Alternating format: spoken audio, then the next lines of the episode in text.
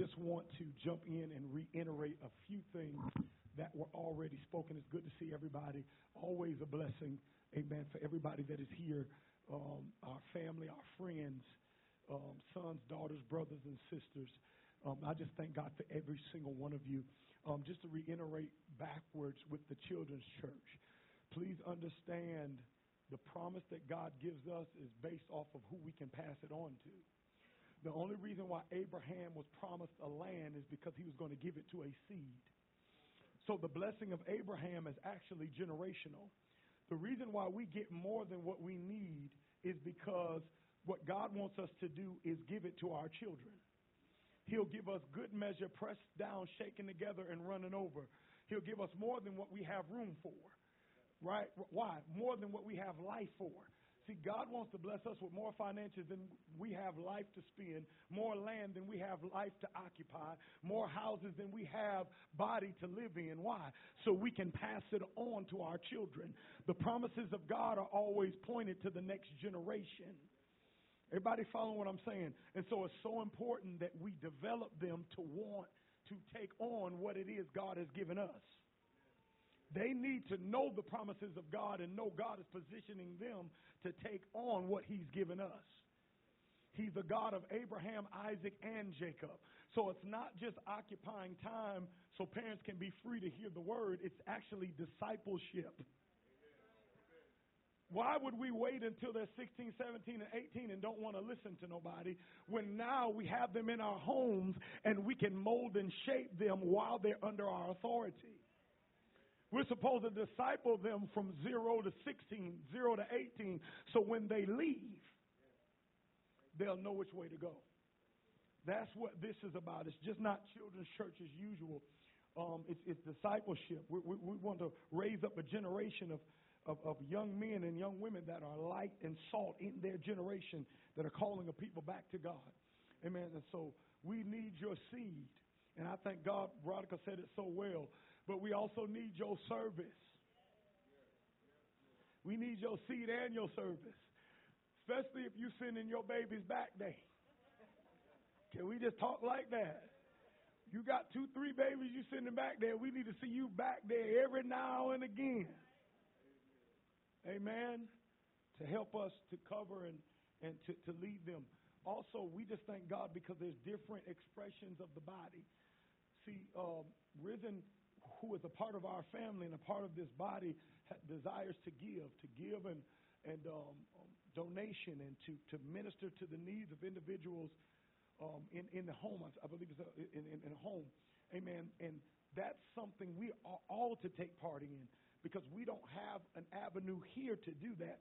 So guess what? We can all give through that avenue. It's an avenue that all of us has been given to give into and give through. So we just need to make sure that we understand that's not for Risen, that's for the family. And so we all give into that, and so that can be poured into, and we can be a blessing. Amen. And so, so just keep that in mind as well. Amen. And we're just restructuring. God is reforming. I'm so excited about seeing what 2021 has to offer um, for us. You know, it's so amazing that we said the year 2020 was about vision. And I don't necessarily, Mario, disagree with that. But it was just our being, we thought that that vision was going to come in, that God was dealing with. Amen. I believe he was dealing with what we called vision. I believe what we called vision was actually just our endeavors and aspirations that we tried to stamp God's name on. Many times we'll figure out what we want to do and call it our vision. But vision can really only come from God. Jesus defines vision when he says, I only do what I see the Father doing. If we haven't seen the Father doing anything, we have no right to write a vision. Hello, somebody. Vision can only come from God. Amen. Vision can only come from God. And so God was dealing with us about our goals that we call vision. Because sometimes we'll make goals that ain't a part of his vision. So now 2021 will be about the eye. Everybody say one. When the eye is one, when the eye is single, the Bible talks about the eyesight being single. This will be the year of singleness. This will be the year of holiness. 2021 will be the year that we again magnify and holiness becomes attractive again. Amen. Not holiness as we have defined it. Not holiness where we dress a certain way, act a certain way. Holiness is not uh, uh, expressed in um, carnal actions. Holiness is being like God. Be ye holy, for I am holy. Glory be to God. It's now having the, if God has power, I do too. If God has victory, I do too. If God isn't discouraged, I don't get discouraged either. I'm holy like He's God. This will be the, the year of holiness. This will, watch what I tell you. Again, we're going to, you, you're going to see men reaching again for purity. You're going to see men reaching again for cleanliness. God is about to clean clean his house. God is about to get out the disinfectant. He's about to tie three cords together and start running out the money changers, the merchants, and those that have made his house a den of thieves. He's about to cleanse the house. And holiness will be attractive again. And when the eye of holiness, when you're single, your whole body shall be full of light. We're, we're going. This is going to be the year we learn how to see God on every aspect of our life. The, you know why we emphasize gifts so much? Because there's so many other parts of our life that God isn't evident on. So we emphasize our gifts. When they sing, God falls. But what about when you work? When they preach, God moves. But what about when you're in a trial? See, uh, uh, what about in the God wants to put make himself evident on every aspect of us of who we are, and we're going to see that. We're going to see, amen, as we enter into holiness, God's hand on our ministry, God's hand on our mind, God's hand on our emotions, God's hand on our marriage, God's hand on our health. Our health is going to get better in 2021. We're going to get older, but actually get our, our health is become, going to become better. I'm telling you right now, as we enter into this dimension of holiness and singleness before our God. Amen. Get ready. 2021 will be the, the year of holiness, and then 22, it'll release, God is going to release us into 22 years. 22 straight years of advancement and progression. 21 will be holiness. 22 will mark whatever you, however old you are in 2022, mark it off for 22 straight years. God is going to advance you and progress you if you allowed yourself to enter into that holiness. Watch what I tell you. 22 years of nothing but upward and forward. 22 years of everything you set your hands to working. 22 years of prayers answered. 22 years of power seen. 22 years of every business you start working. 22 years. Amen. I'm going to share some of that at New Year's, but I, I just felt it necessary to understand that. But we got to understand, we got to re embrace holiness. Everybody shout holiness. Without which no man shall see the Lord. Come on. Sight. Holiness without which no man shall see the Lord. We're about to see the Lord. The church is about to see the Lord. Whew. Hallelujah, in every area of our lives. And so I, I just wanted to kind of share that with you. Listen, I don't have as much voice as I like. Amen. But look, we've been doing school of ministry in Darlington in the morning. And the Lord has just been been been rocking that thing and just releasing so many magnificent things in that. And um, so I thank God for it. Um, I, we've been dealing with on just in a vein of devotion. We, we have, as a people, have been in the vein of devotion and the order of devotion. And I believe that God is actually delivering our devotion. I, I would have to say, uh, in, in, you would find that there are many people who actually end up more bound after they do their devotions. They'll go into prayer and leave heavier. They'll enter into praise and come out with more questions of God when you going to do it. What happens when your devotion is the problem? What happens when how we relate to God is actually releasing the enemy to attack us? What happens when we need to deliver our devotion from demonic influence? Man, if religion teaches us how to worship, we'll never worship God. Amen? Bless the Lord. And so I want to deal with devotion again. If y'all don't mind me, can I just walk for a minute? Glory be to God. And I want to deal with some devotion. I want to do some teaching. And I want to do some reading before I do that teaching. And I want to, to deal with this devotion. Amen. To de- we all know devotion always ends in what, y'all? Strength. All, all proper ordered devotion always ends in strength, no matter what situation you're in. Heart, soul, mind, then what? Strength. And after I say thank you, if I ain't strong, then I need to rearrange where I'm saying it from. After I lift my hands, if I don't feel like I can make it, when I put them down, I need to rearrange from where I lifted my hands. I lifted my hands from a mind source and not from a heart source. Amen. And so, so God is putting our devotion uh, back in order so we can be strong in the Lord and in the power of His might. Therefore, put on the what? You know, we are not armored because you can only do it when you're strong. Be strong in the Lord and in the power of his might. Put on the full armor of God. Many of us are going unarmed simply because we're too weak to put on armor. You can't put on armor in weakness. We put on armor in strength. Y'all hear what I'm saying? We put on the helmet of salvation in strength. Glory be to God. We take up the shield of faith in strength. It's like I'm, I'm working my faith but the devil just keep on hitting me because that you're not picking up faith in strength. And so nothing the devil's shooting at you is actually being quenched. You're feeling everything he's shooting and everything he's saying.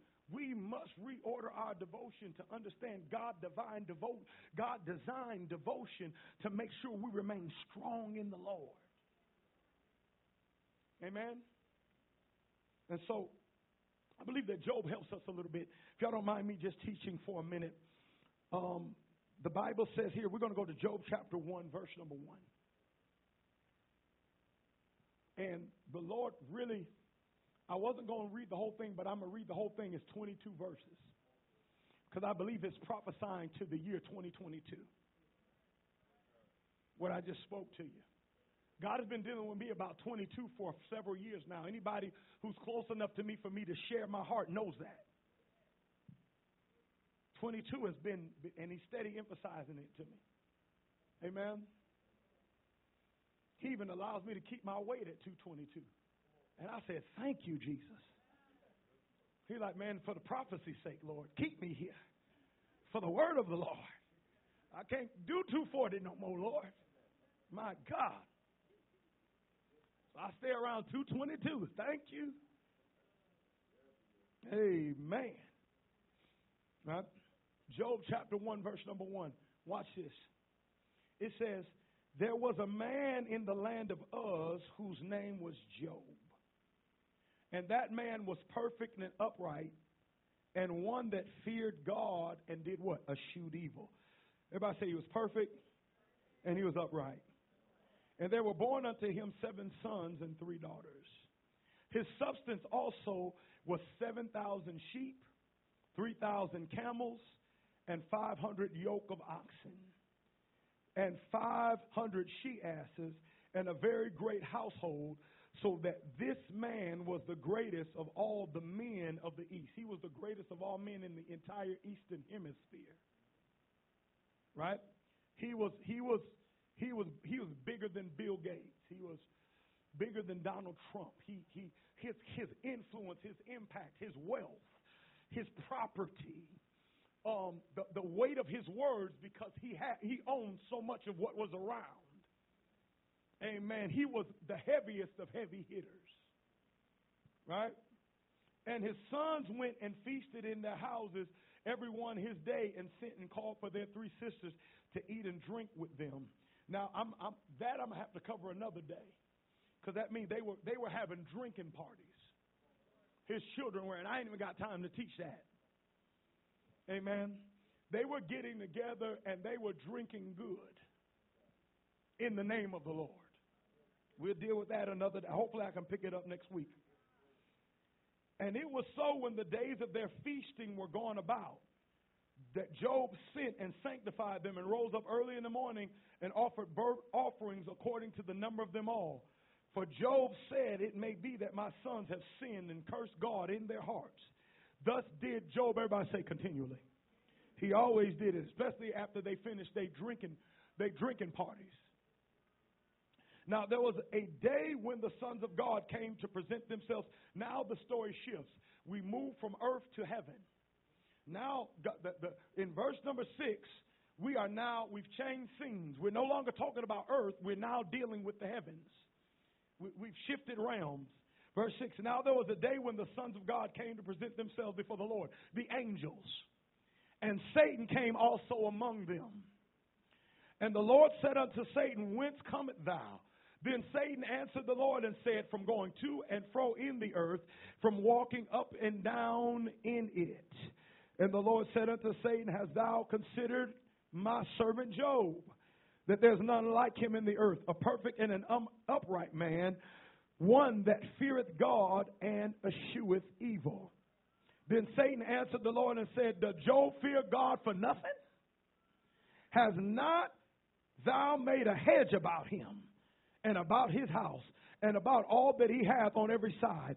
Thou hast blessed the work of his hands, and his substance is increased in the land. Verse number 10 is going to be our destiny after we enter into this place of holiness.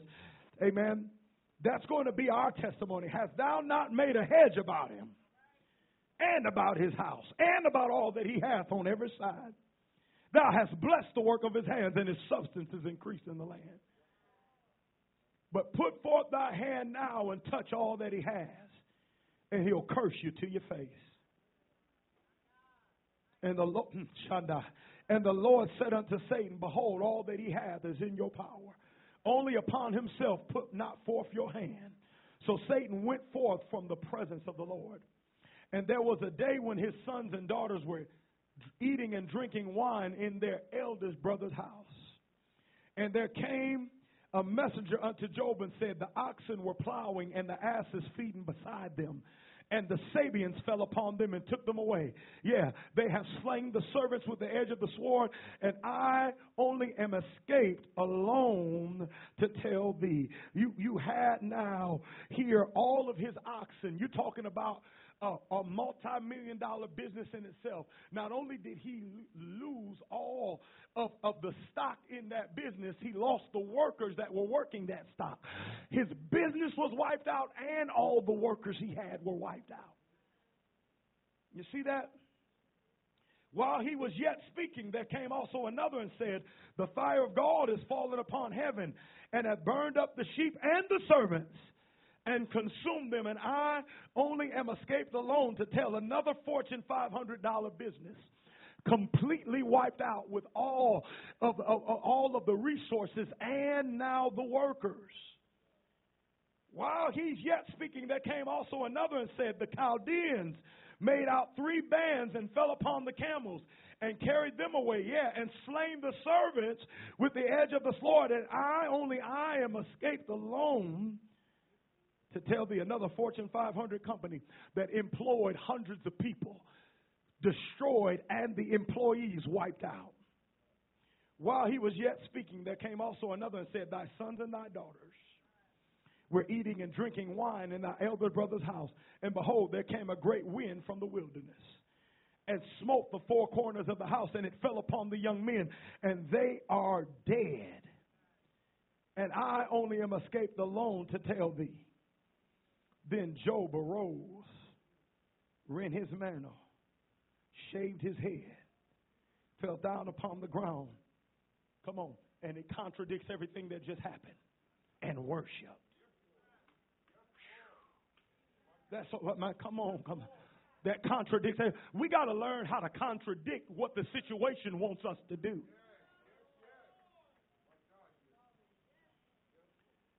And said, Naked came I out of my mother's womb. and naked shall I return thither. The Lord gave, and the Lord hath taken away. But guess what? I'm going to bless the name of the Lord.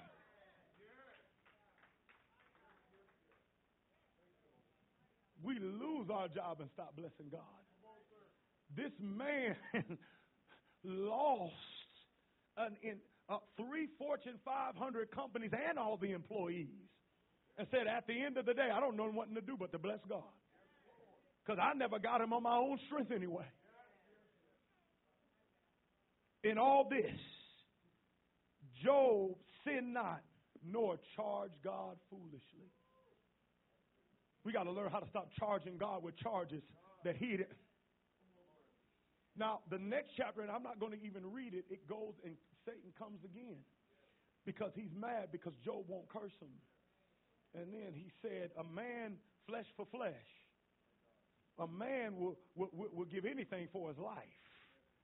Amen. He said, If you touch his health, he'll curse you. And so the, the, the Satan was able to re- release a spirit of infirmity where he was covered in boils and pussing sores hurtful, pussing, bloody. It wasn't just one here here. He was covered from head to toe. He had pus and blood from risings and boils oozing out the back of his head, the front of his feet, over his fore. He, he was so grotesque and covered with boils and infirmity. Uh, you ever had a rising before? Glory be to God. Don't say that because I don't know I asked that. But if you can imagine having risings all over your body, no part of your body that's not covered, to the point where his three fin- his three fins, Eliphaz, Bildad, and Zophar, they come and they can't even recognize their friend because he's been that marred by the spirit of infirmity that attacked him and covered him with sickness. But yet and still, the Bible says his wife even looks at him Tana, and says, Why don't you just curse God and die? And he looked at his wife after losing everything, including his health, and said, Woman, you're talking foolishly.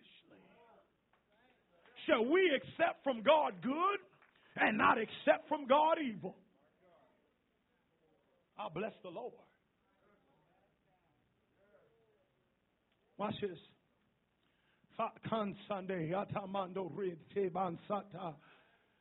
Father, I bless you. And I just thank you now for grace to speak in a way that delivers our devotion from opening the door to bondage.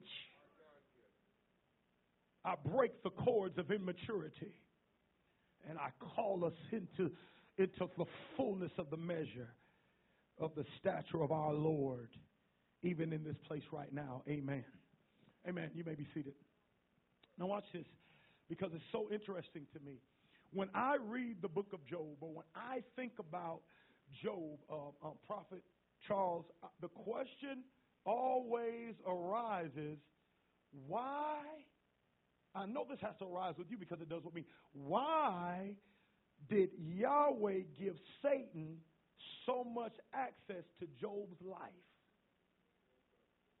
Not only to attack his prosperity, but also to attack his posterity.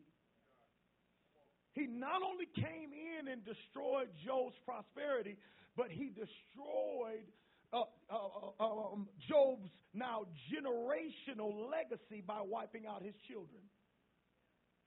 Even further, the question has to come to me and you why did Yahweh not only allow it, why did he suggest it? in his interaction with Satan, he says, Have you, that word jumps off other pages, have you considered my servant Job? And by way of Yahweh's suggestion, not Satan, Yahweh. Satan came in in the first swipe, in the first attack, and he now wipes out 7,000 sheep. Do you understand the worth of 7,000 sheep today? Not to mention back then, today.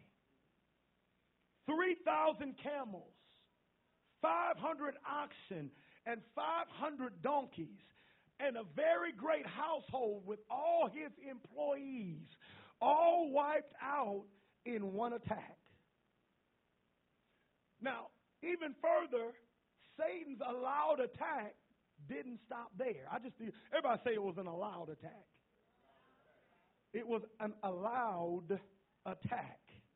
But it didn't stop with Job's prosperity, but it wiped out his posterity. All seven of his sons and three daughters were killed when a windstorm hit the house. Glory be to God. The, the, the, the house collapses on them and kills them instantly.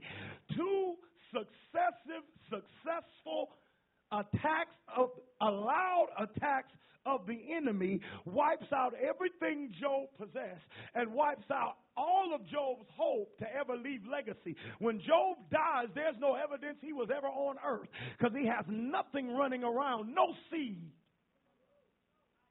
that resembles him. But it didn't stop there. The final stroke of Satan's allowed attack, everybody say allowed attack, took away from Job his health.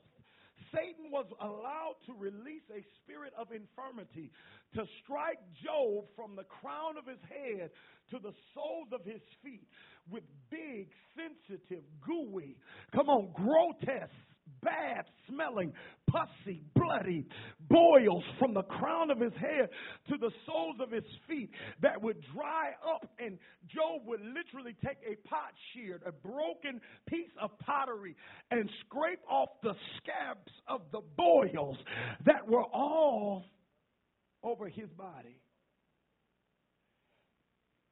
Now, we're always told that God just wanted to test Job. That's what we're told, Matthew that God just wanted to prove to Satan that Job wouldn't curse him no matter what he did to him. So he could look back at Satan, Tasha, and say, See, I told you so, nan nan the boo boo. I told you he wouldn't curse me to my face. I got a problem believing that God is that egotistical and that vain to allow that man to lose all that just so he could poke his chest out to the devil and say, I told you Job wouldn't do it.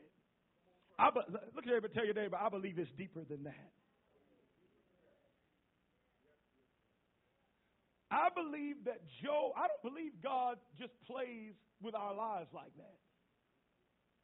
Just allows the enemy to come in and, and, and rip us apart and, and, allow, and, and tear, turn things upside down like that. I don't believe that. I believe that Job's situation was about teaching Job as well as us about devotion, intercession, and worship. He was teaching, he was teaching Job something. Allow me just to talk. He was trying to teach Job about devotion, intercession, and worship. The Lord was using the devil to deliver now to deliver Job's devotion and sanctify his intercession so he can live the lifestyle of a worshiper. He's using the story of Job to deliver our devotion, sanctify our intercession so we can live the lifestyle of a worshiper. I believe that Satan's allowed attack, everybody say it was an allowed attack that Satan's allowed attack was directly correlated to what Job was continually doing in his devotion and intercession.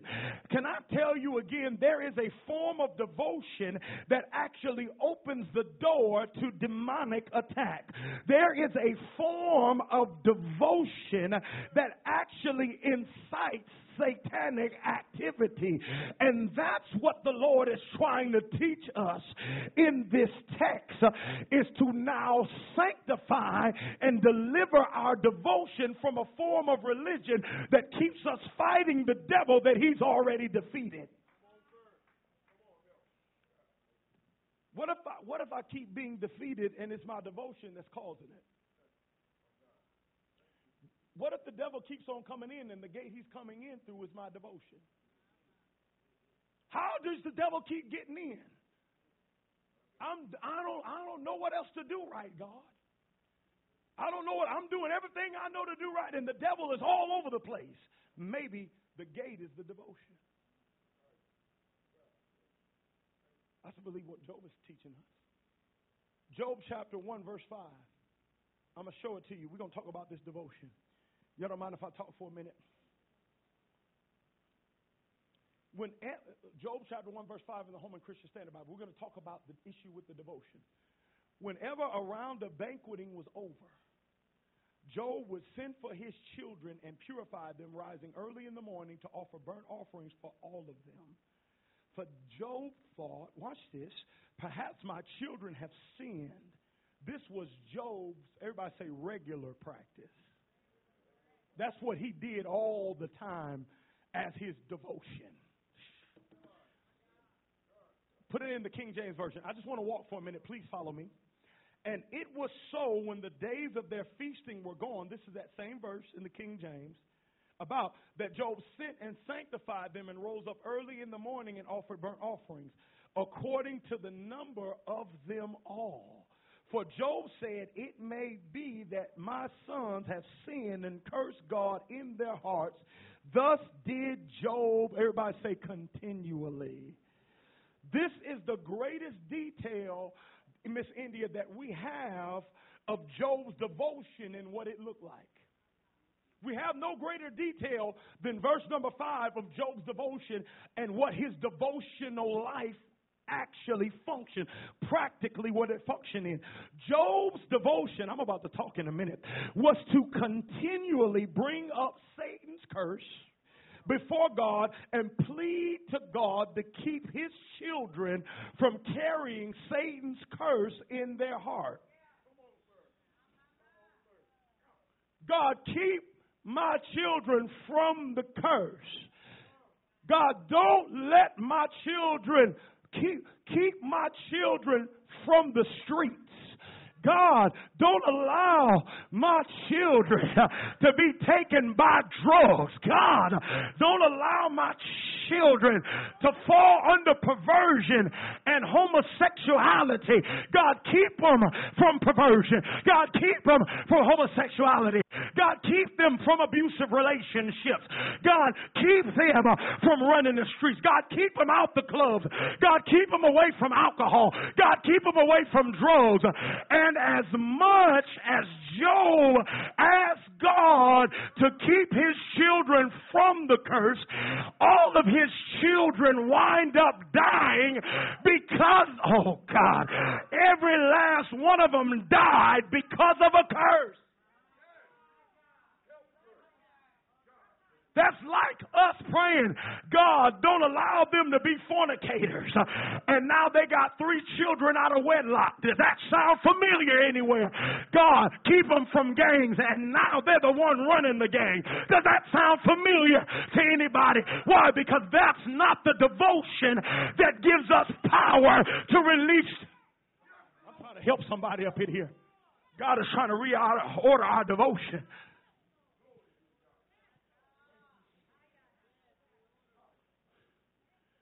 He prays for his children not to carry a curse and they die because of one. And God was the one who said, Have you considered? Can I, can I help you understand why? Let me just talk for a minute. Y'all still with me? In Job 1 and 5, Job brought up Satan to God. In Job 1 and 8, God brought up Job to Satan. In Job 1 and 5, Job brings up Satan's work to God. In Job 1 and 8, God brings up Job to Satan. Why does God bring up Job to Satan? Because Job is bringing up Satan to God.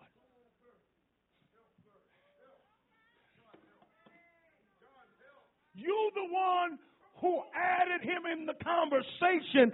It was an A and B conversation, and the devil was supposed to see his way out. But since you're talking about the devil to me, I'm going to talk about you to the devil. Have you considered my servant Job? Because Job don't understand devotion yet.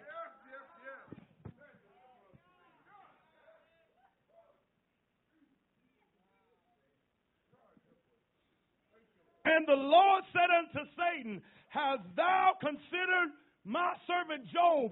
Job brought up Satan to God, so God brought up Job to Satan. Satan wasn't even talking about Job. Y'all hear me? Satan wasn't talking about Job. He didn't plan an attack on Job. He wasn't openly even giving any attention to Job. As a matter of fact, he couldn't. He wasn't even considering Job. But since Job was considering him, y'all hear what I'm saying? It opened up God to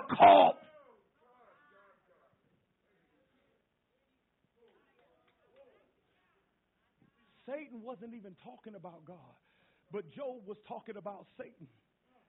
Amen. Let me say, Satan wasn't even talking about Job. But Job was talking about Satan, which opened up the door for Satan to gain access to an allowed attack on Job and his children. Satan could not touch Job nor his children. Did you read the scripture? You placed a hedge upon him and his house. I can't get to his children.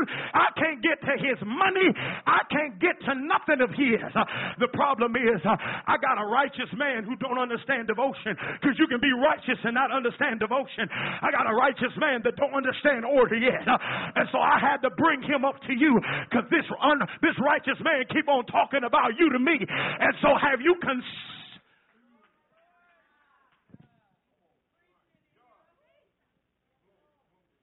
Satan couldn't touch Job nor his children, but the problem was Job's devotion. Satan wasn't even considering Job. Come on, somebody say he wasn't considering Job. I'm going to read it to you because y'all think I'm lying. Verse number 9, Job 1 9. Then Satan answered the Lord and said, Does Job fear God for naught? Have not thou made a hedge about him and about his house and about all that he hath on every side? Thou hast blessed the work of his hands, and his substance is increased in all of the land. But put forth thy hand now and touch all that he hath, and he will curse thee to thy face. And the Lord said unto Satan, Behold, all that he hath is in thy power. Only upon himself put not forth hand. Job brought up Satan before God, so God brought up Job before Satan. See, many times we continue to have to fight the devil because we keep bringing him up. Man, I wish I could talk up in here. We in prayer bringing up God, keep the devil from me over here. God, don't allow this to come in. God, deal with me and keep me in peace when I face this. And, and God is saying, why are you in the presence of your king talking about the enemy I defeated? Why is he a part of the conversation? Why are you giving me details about the devil and you're in the, and you're in the face of your king? And call it devotion and call it intercession.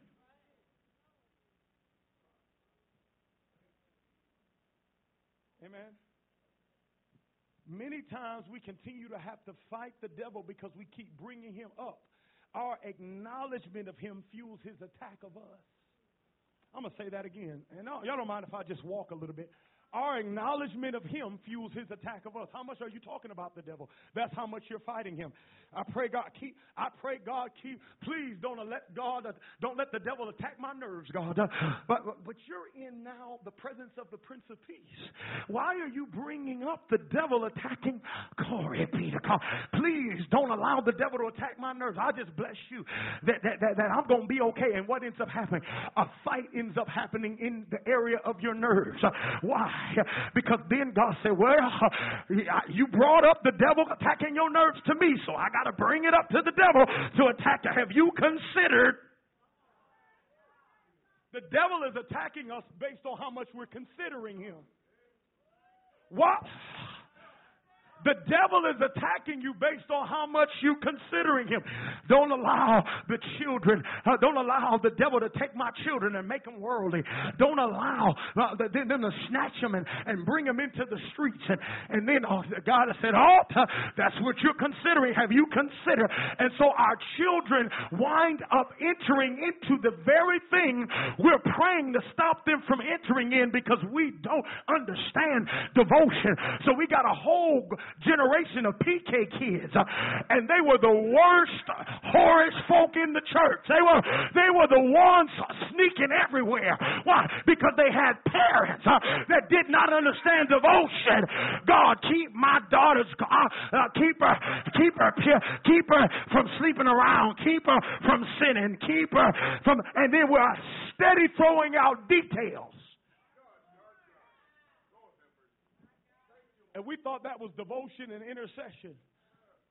And all we did was produce a generation that knows how to be churchy and still be sneaky.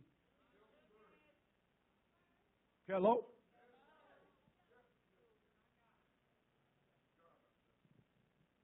Hello? Why? Our devotion and intercession was out of order. Job's devotion and intercession was out of order. Job was in the presence of the blesser bringing up curses. Can you imagine that? He was bringing up, watch this, curses before God who has broken every curse. Which opened the door for a curse to influence his life. Satan can't come in unless he needs somebody to present him when we come in prayer with the enemy's name, we're actually presenting the enemy before God. So now, because in, you notice how it flipped from earth to heaven? Y'all didn't notice that. Because what, what that text is trying to show us is how heaven was reflecting earth. Because we just think, glory be to God, we just think that heaven is influenced by earth, but earth also influences there's things we can do that makes things up there move. Like Aaron and Hur holding up Moses' hand. And all of a suddenly, that which was being defeated gets the favor of God and it shifts. Like Moses holding a staff over a Red Sea. In the earth caused a response from heaven and the wind blew and the Red Sea was now parted. Now, because Job is presenting the devil before God in earth, the, the scene shifts to heaven in verse 6.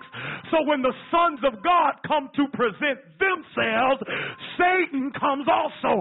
Why did you come? Because I got a man in earth presenting me to God. So I'm in heaven and I can present myself to God. It was a reflection of what was happening. I need somebody to get this.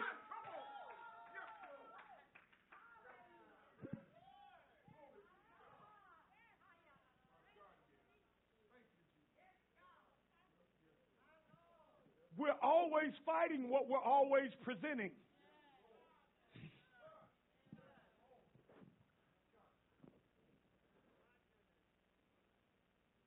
If we're in the presence of God, presenting, God, God keep the devil from making me tired. We just, we just, and when the sons of God come together in heaven, guess what the devil's going to do? He's going to accuse. I'm here because they're the ones who talking about me to you.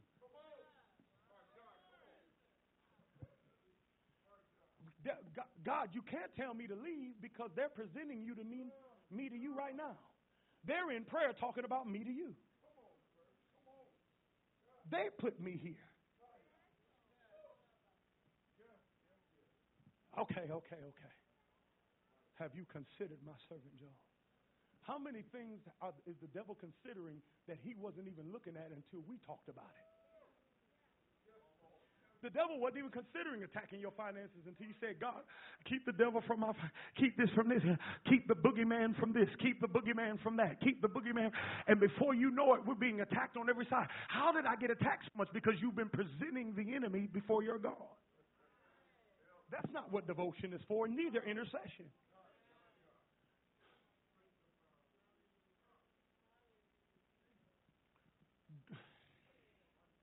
There's nothing in the presence of God talking about the devil. Read every illustration of worship in heaven, and you will find that, that, that nothing in heaven is talking about the devil because they're in the presence of God. Those four winged creatures aren't saying devil, devil, devil. Those four winged creatures are saying holy, holy, holy. Those 24 elders aren't saying devil, devil, devil. Those 24 elders are saying thou art worthy. There is a choir writing new songs about the glory of God, and none of the topic is the devil.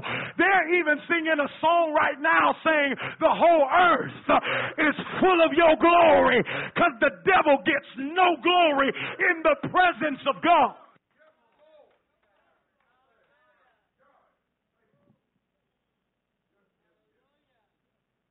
We wind up fighting what we're always presenting. I guarantee whatever it is you're asking God to help you with, you still need help with now. Whatever you bring to God in prayer, say, God, I just need you to help me get through this. I guarantee you still need help getting through it 10, 20 years later. You know why? Because how are you going to come and ask for help and he, he's a present help? He's a very, his presence is help. He don't need to show up and help us. If he showed up, it helps. If he's here, I'm helped. If he's here, it's going to be all right. If he's here, I shall live and not die. If he's here, I got the victory. I don't need him to show up and help me. If he shows up, the help is all right. He's a very present help. God, do you feel the presence of God? I just want you to know you got your help right now. I need somebody to clap because your help is in the room. I need somebody to bless them because your help is in the room. All the help that you need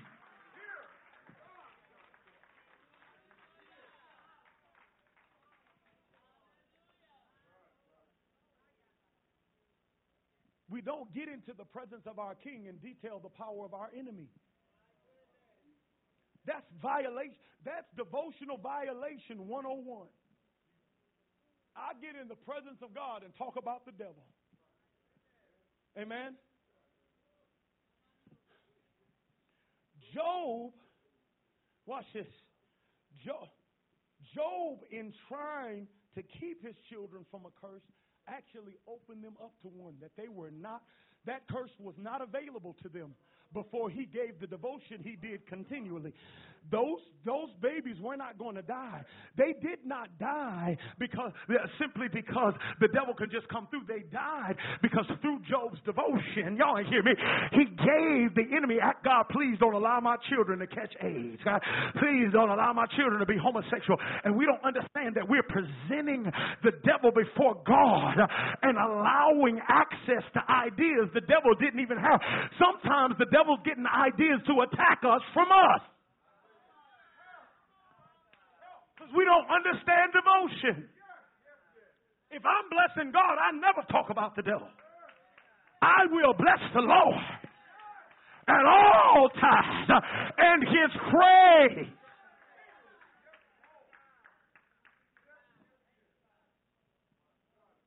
I guarantee if you're detailing your struggle because of the attack of the enemy, you're still struggling with it because you continue to present it. You don't get in the presence of God and present what it is in his presence has no power.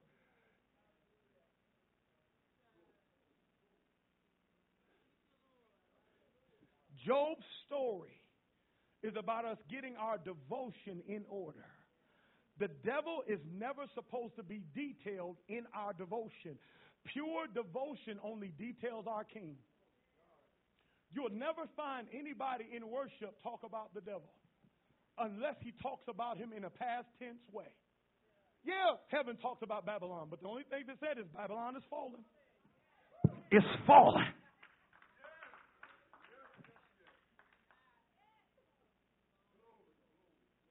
Amen. Now, now watch this.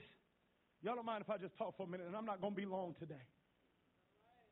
Intercession, and I need y'all to get this because this is key. Intercession isn't stopping the plan of the enemy, it's enforcing the will of God. I'm going to say that again because I need y'all to get that one. Intercession isn't stopping the plan of the enemy, it's enforcing the will of God. But be- because before the devil made a plan, God gave a will. Why would I fight the plan because it didn't precede the will? I enforce the will. I don't stop his plan because his plan can't stop a will that's already been set in motion. I'm going to say that again. Intercession isn't stopping the plan of the enemy. We think when the enemy shows up, our way of of, of stop of intercession is praying for our city. Pray they'll stop killing. God, I, I, I pray I pray that they just stop killing. I pray that they stop using. I pray that they stop dropping out of school. And we call that intercession. And the devil says, "Thank you," because all you, what you're doing is you're praying that that that God stop me, instead of praying God's will be enforced in their life. Why would I pray God stop them from killing each other? Why not pray God raise them up to be righteous men of God like your will is? Filled with the Holy Ghost, husbands of one wife. God, I pray and thank you right now that the men in Florence are husbands of one wife. They are not babies daddies. They go to church. They're filled with your spirit. I thank you, Lord. I'm not praying that my daughter doesn't be promiscuous. Father, I thank you that my, my daughter is a woman of purity. Yes filled with your spirit and desire for you. Wherever you go, she'll follow you and be led by your spirit. What I do is I enforce God's will through my intercession to, oh, glory be to God. Instead of trying to stop what the devil makes them, I enforce what God created them to be, and they never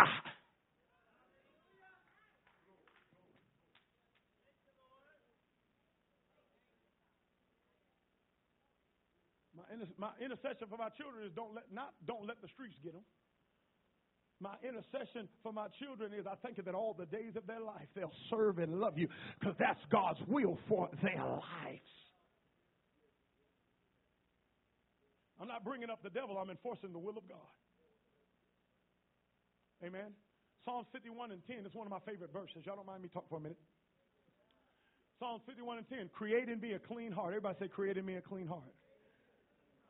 Amen. Everybody say, created me a clean heart. True intercession is not prevention, it's creation. It's me creating in my children what I know God called them to be. I don't call out what they're doing wrong, I create in them what's right. Y'all hear what I'm saying? Glory be to God. So, so, so literally what I do is, Father, I thank you that my children's hearts are supple that every time your word goes forth, it hits their heart like a Mack truck. I thank you, Lord God, that every time your spirit blows, uh, their heart shifts while they're texting, while you have to slap them and tell them to wake up. I, am going to deal with that, but while I'm doing that, I'm going to create.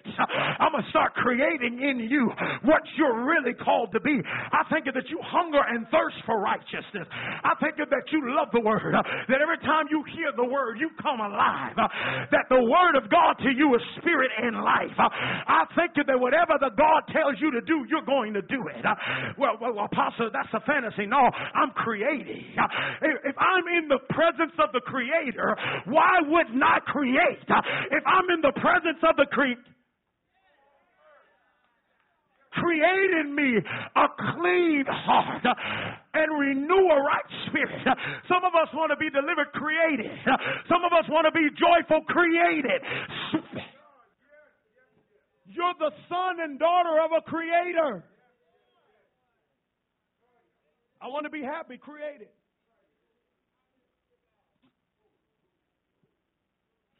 Instead of presenting the devil.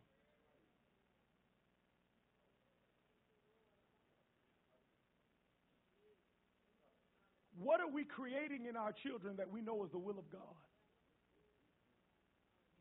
Or are we just presenting the devil and what he's doing in their life to God? That's not intercession. God has to deal with our devotion. Can I just talk for a little bit more? You ever notice the more you just pray about the bad, sometimes the worse it gets?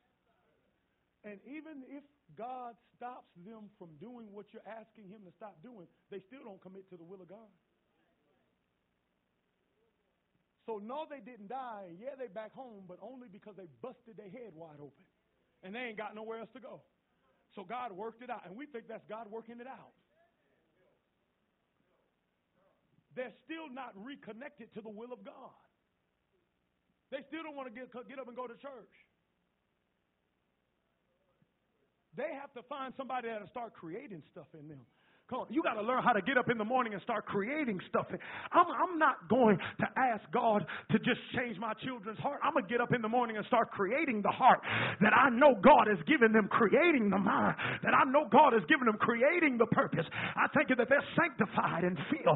And I tell them all the time, every one of you, there's one question you don't have to ask whether you're called to ministry. I'm here to tell you right now, every last one of you have the anointing of God dripping off every aspect of who you are. If if there's nothing else you are, you are intercessor. You're a prayer warrior. Power flows out of your mouth. And I make sure every morning I create. While you're sleeping, I'm creating. You wonder why you're crying when I'm preaching when you didn't used to cry. I'm creating.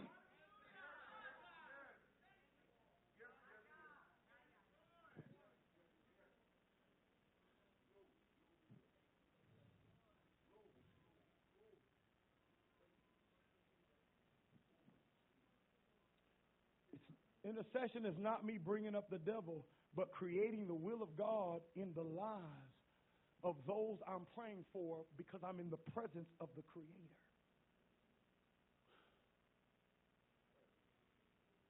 Amen. God, when you going to open the door? When you going to create one? Why are you waiting on an open door and you can create one? You know what God says? Behold, I set before you. Or what? Church of Philadelphia. He didn't say in front of you. He said what? Before you. And we miss that every time because we think we can miss our door. But he didn't say, I set an open door in front of you. He said, I set an open door before you. Come here, door. If an open door, if an open door is in front of me, you can just turn and face me. Then the only way I can enter, and I missed this for years, the only way I can enter into that open door if it's in front of me is if I hold course. As long as I stay on this course, I enter through that open door. But if I turn, if I mess up, if I miss God sometimes, if I go south, what happens? I miss the open door if it's in front of me. But if it's before me, an open door before me follows me no matter which way I go. So if I turn this way, guess what that door does? It turns and stays in front of me. If I turn this way, guess what that door does? It turns and stays in front of me. But God, you don't understand how much I messed up, how much I went off, how much I did it wrong, how many times I turned right when I was supposed to turn left and turn left. And I looked up after all of my foolishness, after all of my mistakes, after all of my issues, and there's still a door open before me for the promises and purposes of God. He sets before I need somebody to say there's still an open door.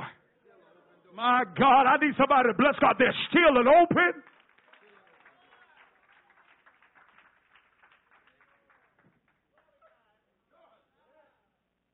That's before me. The open door was before me. It's before me because it's before me. God decided that before I, He knew what I was going to do before I did anything. It was before me. Hallelujah.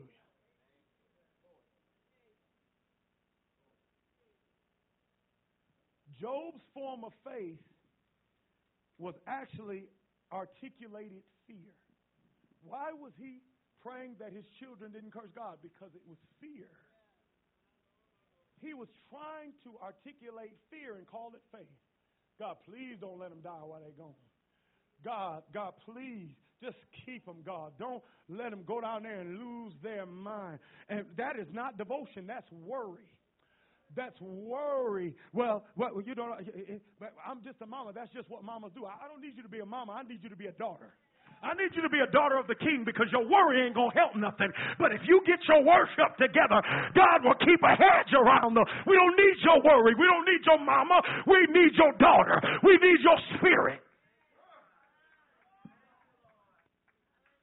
Need you to present your children right so God can keep them. Sometimes emotions ain't in order. I don't care how heavy you feel them. They'll mess stuff up. Hello? I just worry about my baby. Rebuke yourself. And if you can't stop worrying, don't open your mouth unless you're saying thank you until you can change. Hallelujah, hallelujah, hallelujah, until another tongue comes.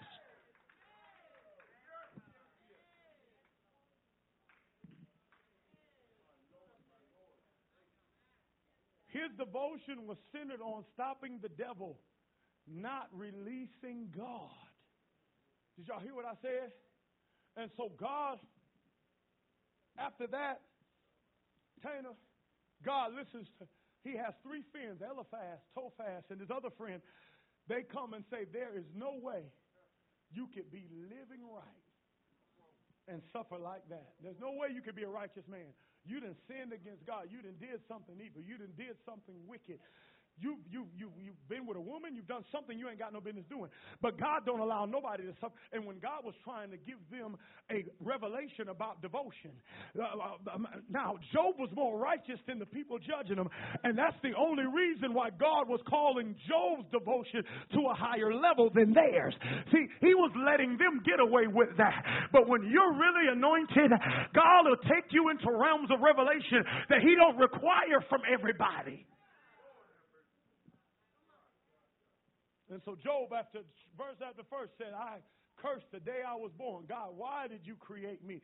God, what in the world is this? He refused to curse God, but he definitely didn't have a problem cursing himself. He definitely didn't have a problem beating himself up. He definitely had didn't have a problem being condemned. Is that anybody's story in here? See, our thing is, I said, no, I ain't gonna curse God, but I will curse. God, I just messed up. Maybe I'm just a misfit. Maybe I just can't get it right. I just went too far. I did something wrong. And so, chapter after chapter, Job beats himself up and says, why? Then God shows up out of a whirlwind in Job 38 and he begins to deal with Job. Listen to what he says, and I'm closing after this. You can put it up in the NIV. Chapter number one. I'm, I'm, I'm just read this. This is so powerful. This is so powerful. This is God dealing with him.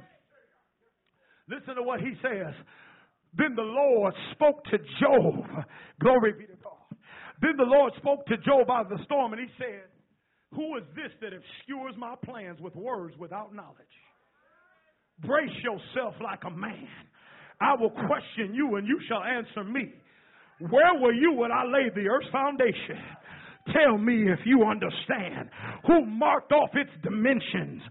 Surely you know. Who stretched a measuring line across it? Come on, he got a ruler that can measure the earth. He said, Who stretched a ruler of what uh, uh, on what were its footing set? Or who laid its cornerstone while the morning stars sang together and all the angels shouted for joy? You didn't know I had stars that would sing when they saw me create. Tell me if you can tell me about this, Job. And then he says, Who shut up the sea behind doors Uh, when it burst forth from the womb? Uh, glory be to God. When I made the clouds its garments and wrapped it in thick darkness. When I fixed the limits for it and set it doors and bars in place. When I said, This far you may come and no farther. He is where, here is where your proud waves halt.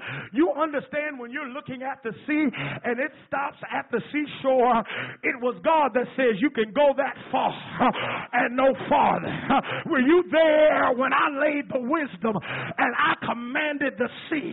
You can have a wave as large as you want out there, but you got to pipe it down by the time you get to the shore and go.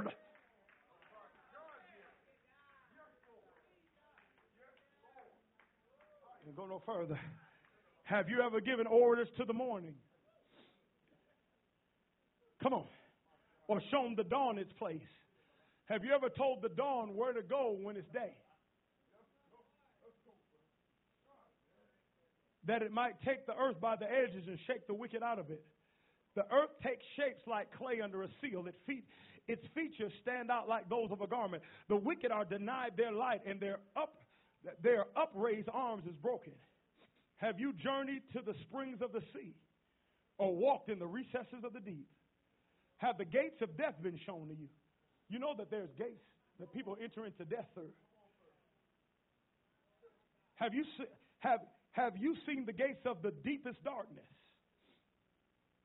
Have you comprehended the vast expanses of the earth? Tell me if you know all this. What is the way to the abode of light? You didn't know I keep light somewhere, do you? I got a place where I keep light in rooms. And where does darkness reside?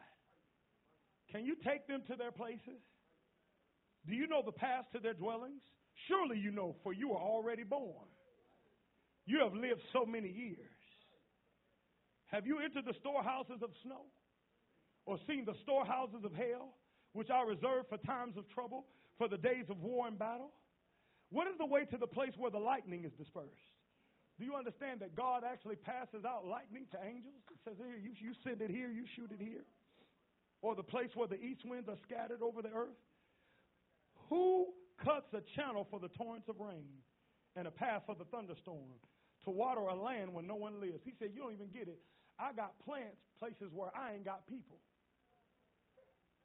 And I'll rain on places that ain't got people to make sure I water the grass. Why is he doing this to Job?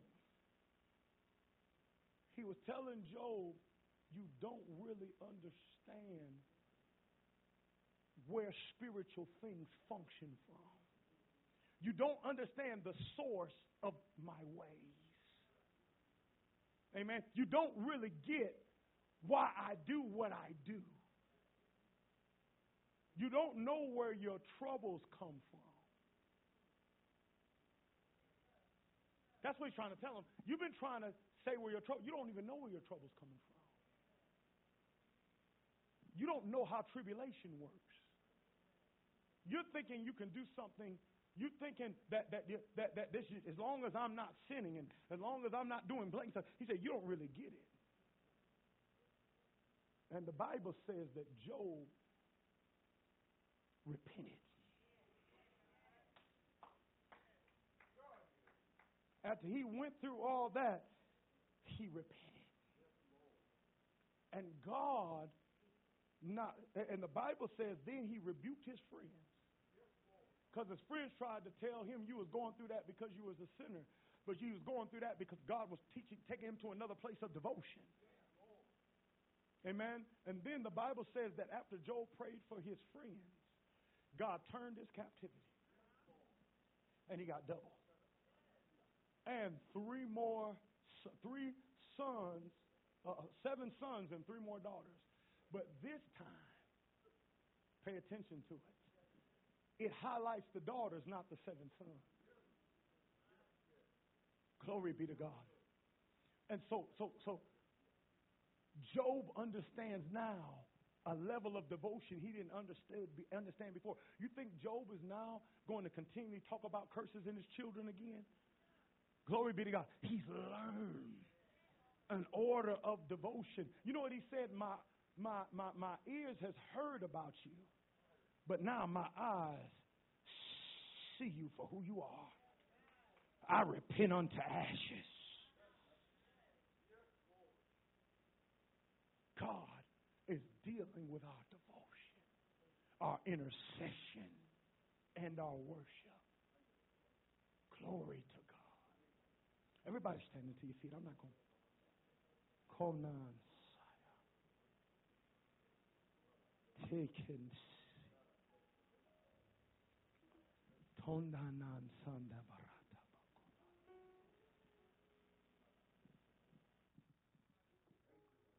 God is calling us into devotional order where we begin to stop presenting the devil before God and we start creating in our devotion what we know is the will of God for our lives, our children's lives, our families' lives, and our ministry's lives. We start creating the will of God for our city. Glory be to God. We start creating the will of God for our being. Hallelujah we bring our devotion into order. Hallelujah.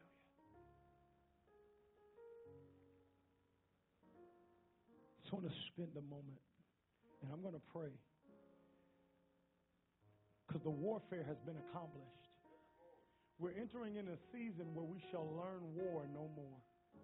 I wonder if there's anybody that read Isaiah 2, where it says, You're going to turn your swords into plowshares, your shields into pruning hooks, and you shall learn war no more. Next year, we're not going to have to learn warfare because we're going to bring in harvest. He said, You know what he said? You're going to take your tool of war and turn it into a tool of harvest because you won't need to fight anymore. Hallelujah. Because we didn't realize how much of our fighting was based on how we expressed our devotion. But there's a height. He said, The house of the Lord shall be established on the top of the mountain. I wish I had time to talk about it, but I won't. But there's a height that you get to where you no longer have to fight. It's a, it speaks of a level. It speaks of a realm. It speaks of a, it's, it's a house that is built on the top of the mountains. Where, where, where mountains are no longer an issue for you. Because there's no mountain too high. It's a level of relationship. It's a way of walking. Isaiah also calls it the highway. There's a highway. I'm telling you, this season won't be a season you have to fight. You can take your knives and throw them out. You can take your, your glory be to God. You can take every, all of your shields, all all of your defenses. You can throw. You can turn them into tools of harvest. Because we're about to bring in the favor and the grace of God like we never have before. And it starts right here in devotion. So I just need you just to lift your hands for a minute and we're just going to pray. Thank you, Jesus. Father, I bless you. Thank you for, uh, for revealing your word to us. Thank you for teaching us your ways that are not our ways, even on this night. Thank you. Thank you for delivering our devotion from giving the demonic access to it. Thank you for restoring the promise of your presence and the joy that it brings. The promise of your presence and the victory that it brings. We thank you that we'll no longer fight any made up battles but our warfare has been accomplished. That 2021 will be a year of peace, of building, of harvest, of promotion, of advancement, of influence. Thank you that in your presence we create. God, we forgive us for neglecting our assignment to create in our children what we know you died to give them. But we restore our devotion, intercession, and worship right now in the mighty name of Jesus.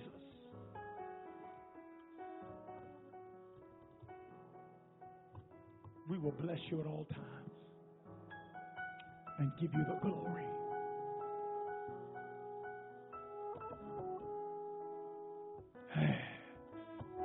Thank you, Jesus.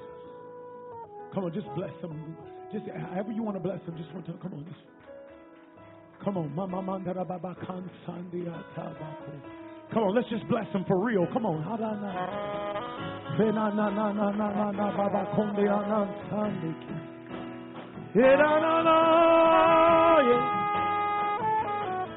The warfare is accomplished.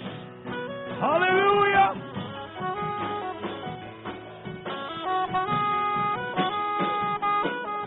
Thank you, Lord. You, Lord. Thank you, Lord.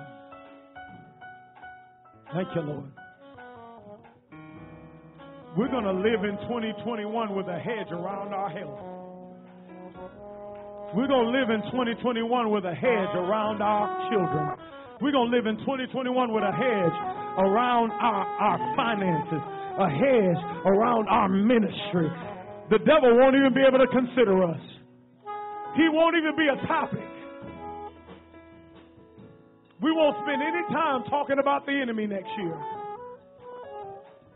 We're going to give our lips to our Lord and bless him like we never have. Amen. I just want you to know this year, 2021, because God is preparing and aligning our devotion. I don't want to sound cliches, but I promise you it's going to be the best year. For those who align that devotion, it's going to be the best year you've ever lived in your life. 2020 was the best year of my life. In a time, it was the worst year in many cases in human history.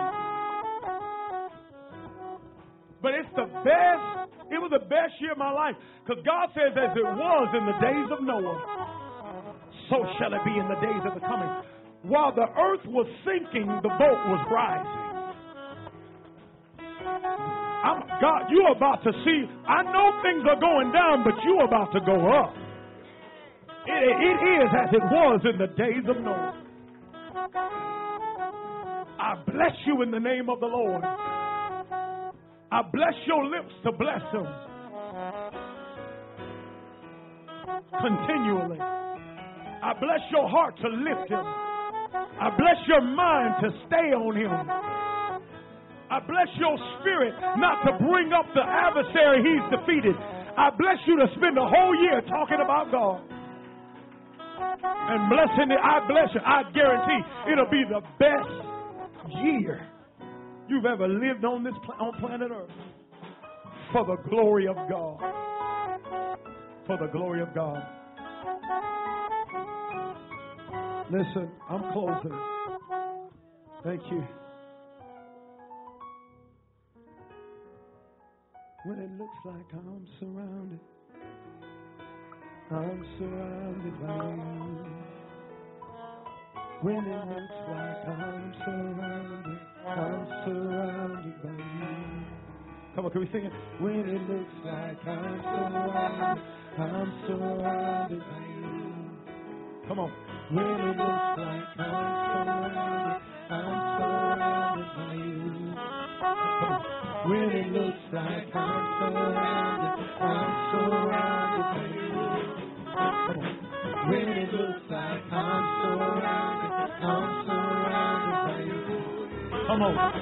When it looks like I'm surrounded, I'm surrounded by you. Come on, I dare you to sing it from your heart. Come on, from your gut. Yes, I'm surrounded by you. Hey, glory. When it looks like I'm surrounded, I'm surrounded by you. When it looks like I'm Thank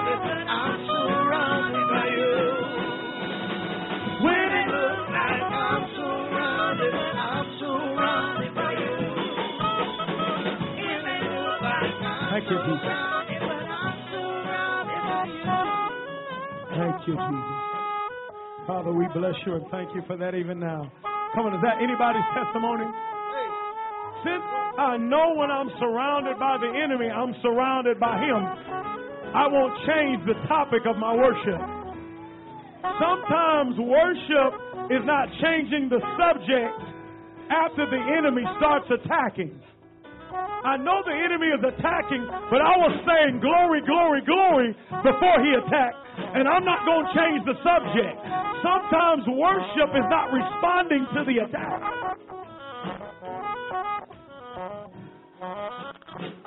Because when it looks like we're surrounded, come on. When huh? I dare you to testify that. Yes, Lord. When it looks like I'm surrounded, but I'm surrounded by you. I don't care what it looks like. I'm surrounded by, I'm surrounded by you. Yes, Lord. It may look like I'm surrounded, but I'm surrounded by you. It may look like I'm surrounded, I'm surrounded by you. Thank you. Hallelujah. So is that how anybody fight? I'm telling you, that's how we're going to fight this year. Right?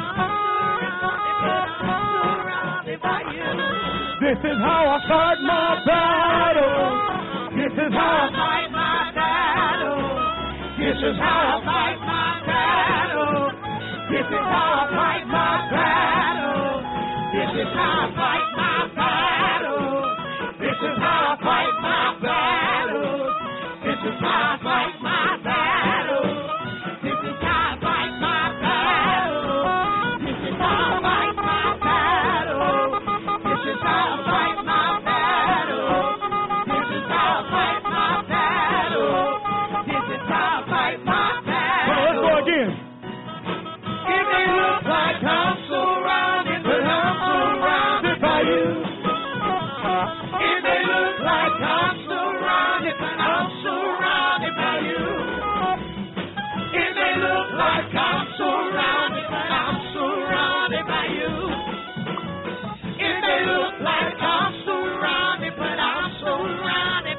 Hallelujah. Now somebody Shabaka right there. Just lift your voice.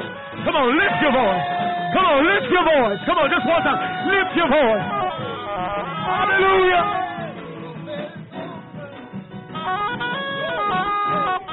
The warfare is over. The warfare is over. The warfare is over. And I'm surrounded by My. God, my God, my God. The warfare is over. Warfare is over.